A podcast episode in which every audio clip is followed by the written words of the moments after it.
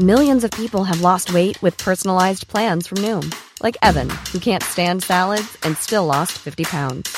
Salads, generally, for most people, are the easy button, right? For me, that wasn't an option. I never really was a salad guy. That's just not who I am. But Noom worked for me. Get your personalized plan today at Noom.com. Real Noom user compensated to provide their story.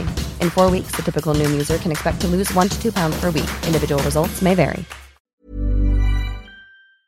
The TalkSport Daily podcast is proud to be in partnership with Enterprise Rent a Car. Whether your business needs cars, vans, or larger commercial vehicles, you can rent from the best lineup in the UK with Enterprise.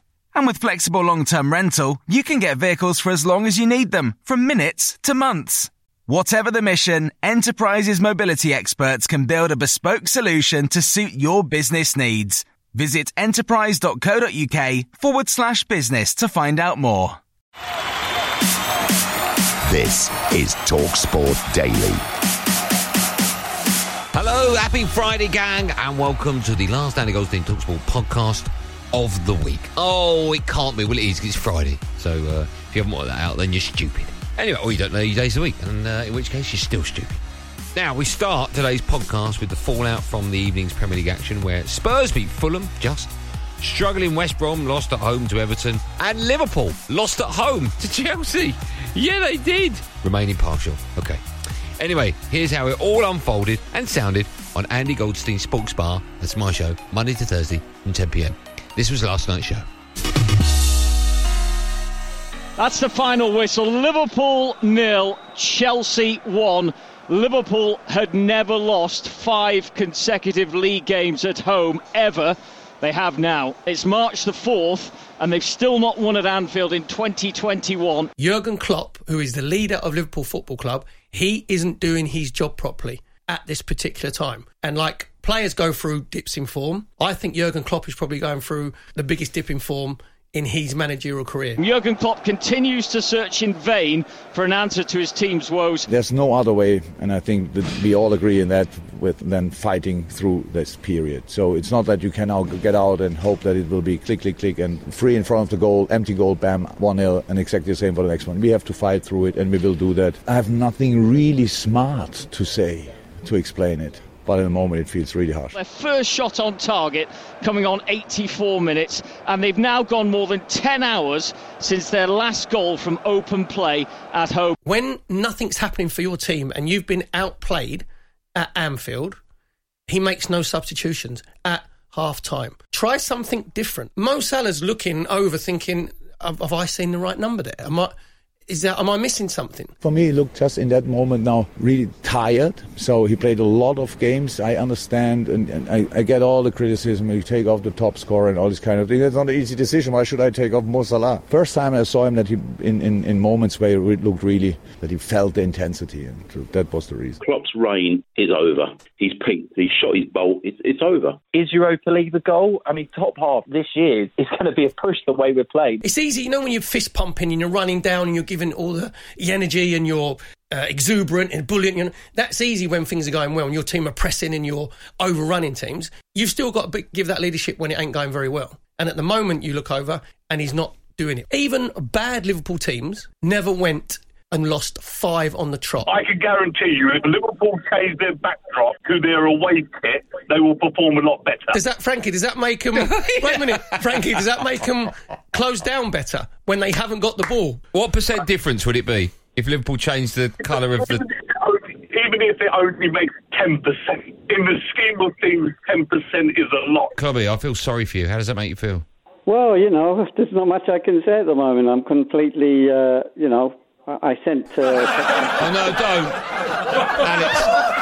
Alex, don't do that. He hates you that. shouldn't do that He hates while that. a man's down. Sorry, Clubby. Thomas Tuchel has found the perfect formula for Chelsea. On the basis of this one, they look like Champions League material. This was a very, very good performance. Not sh- don't know if it was the best, or, but we, we improve game by game, I have to say. And, and today, when we arrive at Anfield in a situation that they're one point behind us on the fight for the top four, we gave our best and we had a top performance. Of course, was I was impressive because we got a deserved win, and uh, I'm very happy about that. Fulham nil, Spurs one, but Fulham will argue long and hard about a second half equaliser that was cancelled out by VAR. And quite what football is becoming now uh, will probably be asked to Scott Parker. We're trying to make the game so pure and so sterile. Why? What do we want to see as fans, as, spe- as spectators? Is goals, is excitement? And I'm sorry to say, but VAR is is killing every bit of that. My view is not important. I don't make decisions, uh, and of course, the rule looks that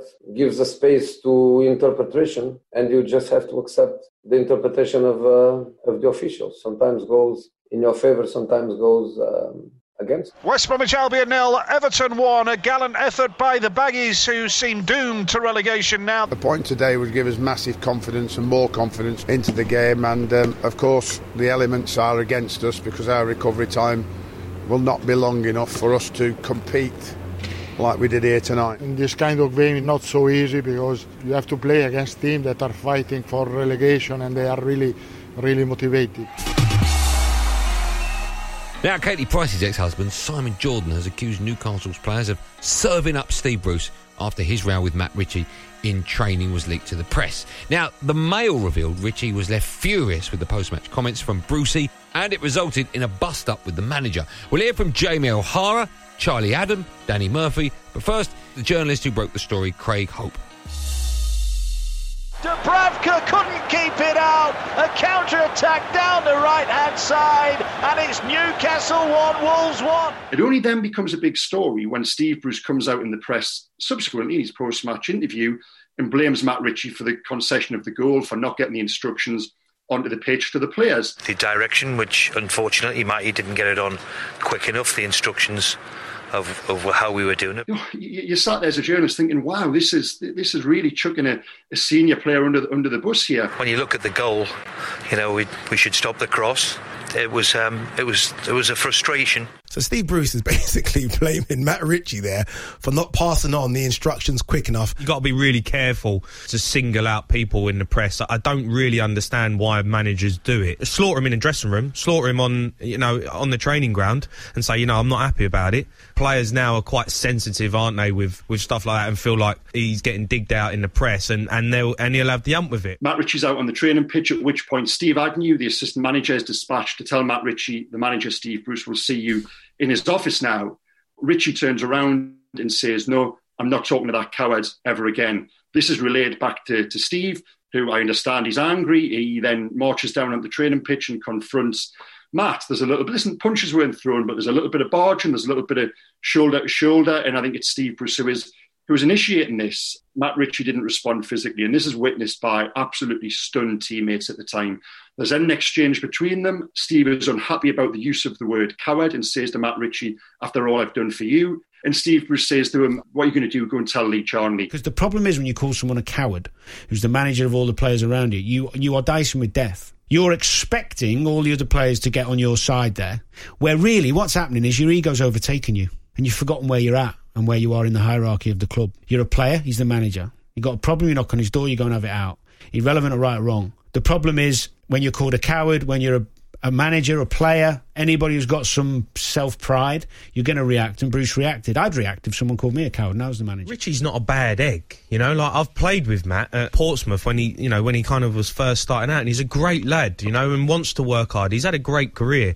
I don't think he's someone who would come into training ground and cause problems and be that type of player. When it's played out in front of the players, I think that's a different situation. You can have the biggest row you want in the in the manager's office what stays in there stays in there. But when it's in public in front of the other players, it's how the manager reacts. And if he ra- reacts in any sort of wrong way, the lads will side by the player. I look at this story and say, why have you got it? Not why have you written it, because you're a journalist and it's there to be written. But why have you got it? And The club aren't happy. The, the, club want to keep it out of the newspaper. They aren't happy at all, and they're blaming me. They think I'm a troublemaker. I'm out to derail the club on the eve of a big game. I'll say one thing here: that is absolute rubbish. If you get your own house in order, If that chain of events doesn't start with the substitution, with the criticism of the players, which then leads to the fallout in training, I'm just a journalist reporting what happens. Who's given it to you and what's their motivation for giving it to you? Because the context of the absolute detail is so specific that, in my experience of owning football clubs, the reasons why people like you have that kind of information is people within the confines of a dressing room have an agenda because maybe they're not getting what they want or maybe they're not happy with how they're being treated. So they serve people up. And that to me spells disaster. When you're in a difficult period as a manager and, and results are not going your way, you need the dressing room. Now, India closed on 24 for 1 after England were bowled out for just 205 on day one of the fourth test over on Talksport 2. And Darren Gough labelled it a disastrous batting display by the tourists. We'll also hear from all rounder Ben Stokesy Stokes on the verbal spat he had with India's captain. But first, here's Goughy. He's heaved this one straight down towards mid off and straight into the hands of Mohammad Siraj. Zak Crawley's used his feet. He's trying to go over the top. This has been disastrous. Yes, India, the best of bowled in the series for me without far, both seam and spin.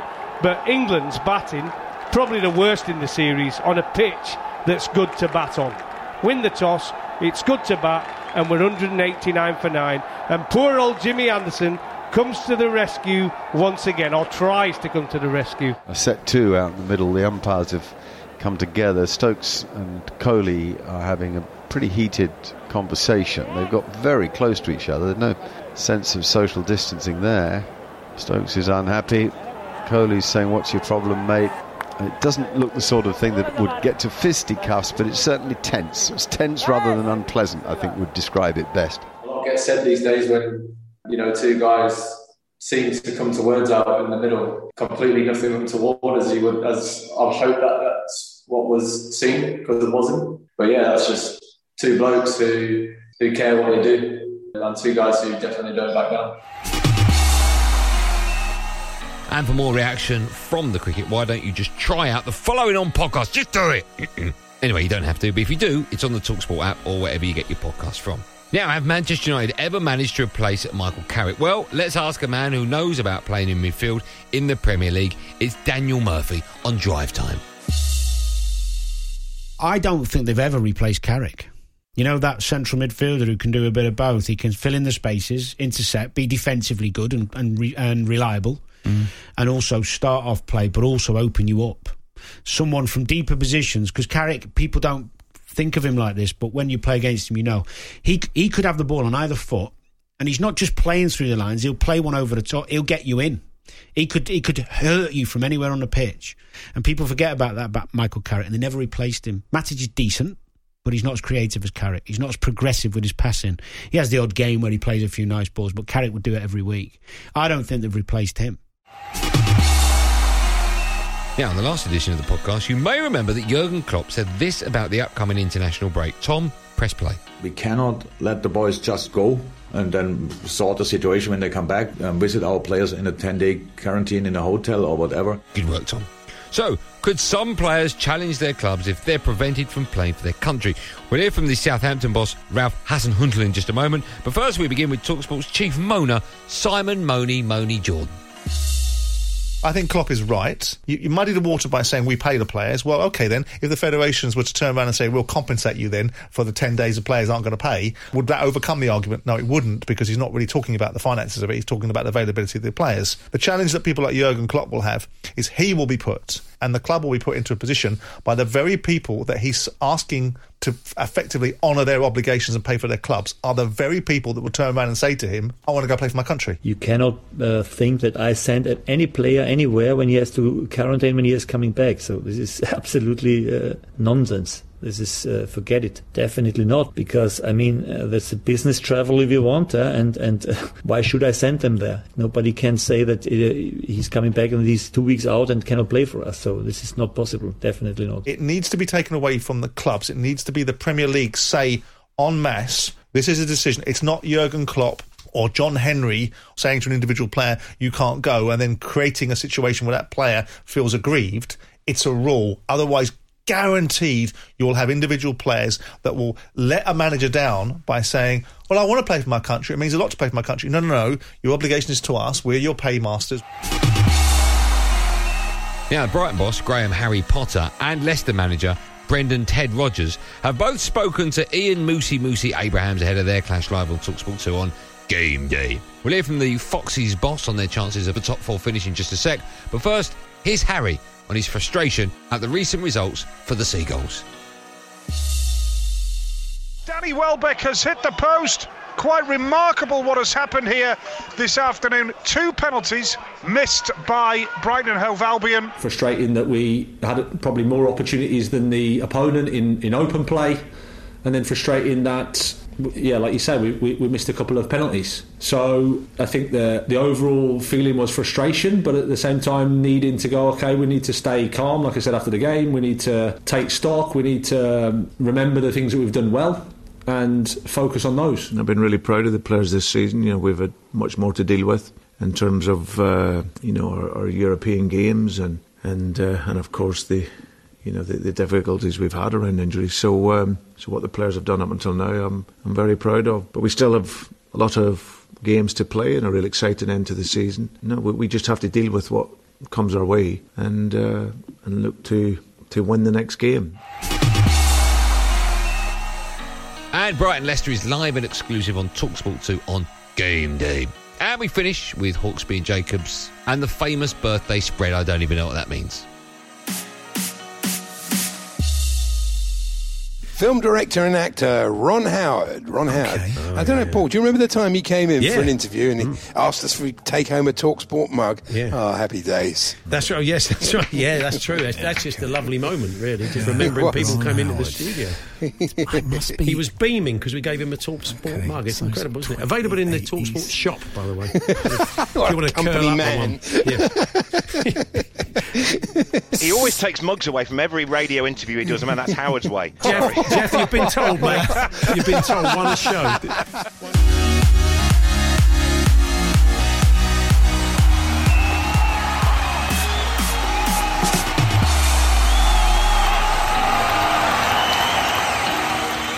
And that's nearly it for another podcasty thing. Let me remind you of some live and exclusive national radio commentary of some football are coming your way. Half past 12 is where game day begins. You can hear live comms of Burnley against Arsenal. Half past 2 is game day around the grounds with Adrian Durham. Half past 5, live and exclusive national radio commentary on Talksport of Aston Villa against Wolves. And then that theme continues over on Talksport 2 as you can hear live commentary of Brighton against Leicester. That's it. Thanks for listening on the Talksport app or uh, wherever you get your podcasts from. I'll be back on Andy Goldstein's Drive Time today from 4 pm alongside Darren Bent. There will, of course, be another one of these Andy Goldstein Talksport Daily podcasts out first thing Monday morning, so do what you've got to do to get it. In the meantime, have a great weekend. Be careful. Thanks for listening. And above all, be safe, everyone. Be safe. That was a podcast from Talk Sport. The Talksport Daily podcast is proud to be in partnership with Enterprise Rent a Car. Whatever your mission, home or away, don't delay. Enterprise has the vehicle for the job. Rent from the best lineup in the UK. With over 450 branches, Enterprise has what your business needs. From compact three-door cars to spacious SUVs and people carriers to vans, they offer a large range of reliable vehicles perfect for the job. To find out more and book, visit enterprise.co.uk. Small details are big surfaces. Tight corners are odd shapes. Flat, rounded, textured, or tall. Whatever your next project, there's a spray paint pattern that's just right. Because Rust new Custom Spray 5 and 1 gives you control with five different spray patterns. So you can tackle nooks, crannies, edges, and curves without worrying about drips, runs, uneven coverage, or anything else. Custom Spray 5 and 1 only from Rust-Oleum